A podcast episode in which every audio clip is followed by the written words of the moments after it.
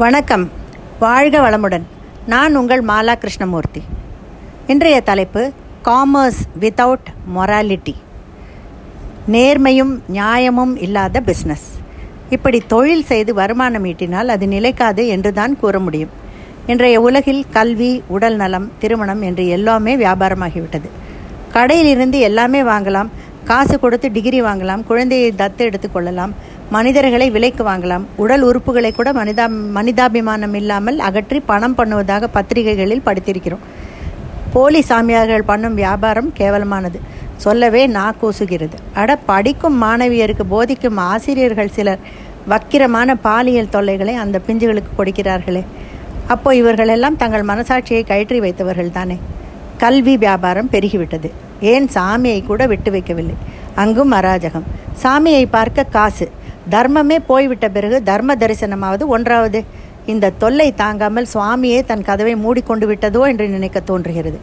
என்னதான் நாம் கடவுள் எங்கும் வியாபித்திருக்கிறார் என்றாலும் நாள் கிழமை விசேஷம் என்றால் கோவில்தான் மனதிற்கு வருகிறது. ஆனால் அங்கு நடக்கும் அந்நியாயங்களை கண்டால் சாமி எப்படி சும்மா இருக்கிறது தட்டி கேட்காதா என்று நினைக்க தோன்றுகிறது. எப்போதெல்லாம் அதர்மம் தலைவிரித்து ஆடுகிறதோ அப்போதெல்லாம் நான் அவதரிப்பேன் என்று கிருஷ்ண பரமாத்மா கூறினார். ஒரு கிருஷ்ணர் இல்லை பல கிருஷ்ணர்கள் நம்மை வழி நல்வழிப்படுத்த தேவை. அடுத்தது இந்த கலப்படம். சமீபத்தில் ஹோட்டல் ஒன்றில் நடக்கும் கலப்படங்களை பற்றி ஒரு வாட்ஸ்அப் மெசேஜ் பார்த்தேன். வயிறு பகீர் என்றது. இப்படியும் வயிற்றை கெடுக்கும் வியாபாரம் பண்ணி தங்கள் வயிற்றை ரொப்புவார்களா என்று எனக்கு ஒரே கோபம். நாங்கள் கூடுமானவரை ஹோட்டல் சாப்பாடை தவிர்த்து விடுவதால் பிரச்சனை இல்லை.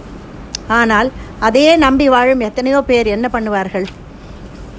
இப்படியா இப்படி இந்த அவலமான பிழைப்பு வேண்டுமா?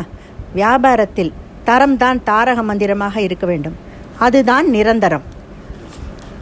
எனக்கு தெரிந்து ஒரு முருங்கை வியாபாரி கதையை சொல்கிறேன் ஒரு முருங்கை வியாபாரி தன் க தோட்டத்தில் விளைந்த முருங்கை மர காய்களை ஒரு பெரிய கடை வியாபாரியிடம் கொண்டு விட்டார் காய்கள் எல்லாம் நன்றாக இருந்ததால் வியாபாரமாகிவிட்டது. மறுநாள் இன்னும் நிறைய காய் வேண்டும் ஒரு கட்டாக கட்டி எடுத்து வர சொன்னான் பெரிய கடை வியாபாரி. சரி என்று இந்த முருங்கை வியாபாரியும் மறுநாள் ஐம்பது கட்டுகள் ஒரு கிலோ எடையோடு கொண்டு வந்தான். எல்லா எடையும் எண்ணூற்றி ஐம்பது கிராம் தான் உள்ளது. நீ என்னை ஏமாற்றி விட்டா என்று குற்றம் சாட்டினான் கடை வியாபாரி. முருங்கை வியாபாரி படிப்பறிவு இல்லாதவன். அவனிடம் எடைக்கல்லும் கிடையாது. கடை வியாபாரி கொடுத்த ஒரு கிலோ என்று கொடுத்த தானிய பாக்கெட்டை வைத்து தான் அளவுகளாக வைத்து காய்களை கட்டியிருக்கிறான். இப்போ எங்கே எடை தப்பு நடந்திருக்கிறது? தெரிகிறதா? தில்லுமுள்ளு செய்தது கடை வியாபாரியா முருங்கை வியாபாரியா? காமர்ஸ் விதவுட் மொராலிட்டிக்கு இந்த கதை நல்ல உதாரணம் என்று என் மனதில் படுகிறது. டாடா என்றாலே எல்லோருக்கும் நினைவுக்கு வருவது தரம்தான். லாபம் என்பது வேண்டியதுதான். அதை யாரும் மறுக்க முடியாது. நாங்களும் வியாபாரம் வியாபாரம்தான் செய்தோம். இவர்தான் எம்டி நானும் இவருடன் பதினாலு வருடங்கள் வேலை செய்தேன். ஆனால் யாருடைய வயிற்றிலும் அடிக்கவில்லை ஏமாற்றவில்லை. இன்று எத்தனை சீட்டு கம்பெனிகள் மக்கள் பணத்தை ஏமாற்றி அதிக வட்டி தருவதாக ஏமா ஓடிவிட்டார்கள். கடற்கரையே பிளாட்டு போட்டு ஏமாற்றியதாக ஒரு செய்தி வந்தது. இதுவும் ஒரு பிழைப்பா? வீடு கட்டி தருவதாக ஒரு ஏமாற்று வியாபாரம்.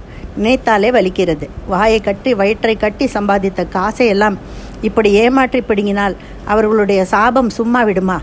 மக்களுக்கு நல்ல விழிப்புணர்வு வேண்டும். எத்தனை படித்து தெரிந்திருந்தாலும் ஆசைப்பட்டு விட்டில் பூச்சி மாதிரி இந்த ஏமாற்று பேர் வழிகள் வலையில் விழுந்து விடுகிறார்கள். ஏமாறுபவர்கள் இருக்கும் வரை ஏமாற்றுபவர்கள் இருந்து கொண்டேதான் இருப்பார்கள். நியாயமாக உழைத்து வாழ வேண்டும் பணம் ஈட்ட வேண்டும். அதுதான் நிலைக்கும். எதிர்நீச்சல் மாதுவுக்கு பெரிய வேலை கிடைத்து கிடைத்து பெருமை சேர்த்த சேர்த்த மாதிரி நமக்கும் நடக்கும். சிறு வியாபாரிகளிடம் நாம் எப்பவுமே பேரம் பேசக்கூடாது. முயற்சி திருவினையாகும். இப்படி புலம்பிக் கொண்டே இருப்பதை விட நாம் இந்த தில்லுமுழு வியாபாரங்கள் பெருகுவதை தவிர்க்க என்ன செய்ய முடியும் என்று சிந்திப்போம். தரமில்லாத பொருட்களை தவிர்ப்போம். அதற்கு முதலில் அளவுக்கு அதிகமாக ஆசைப்படுவதை தவிர்க்க வேண்டும். கூடா நட்பை தவிர்க்க வேண்டும்.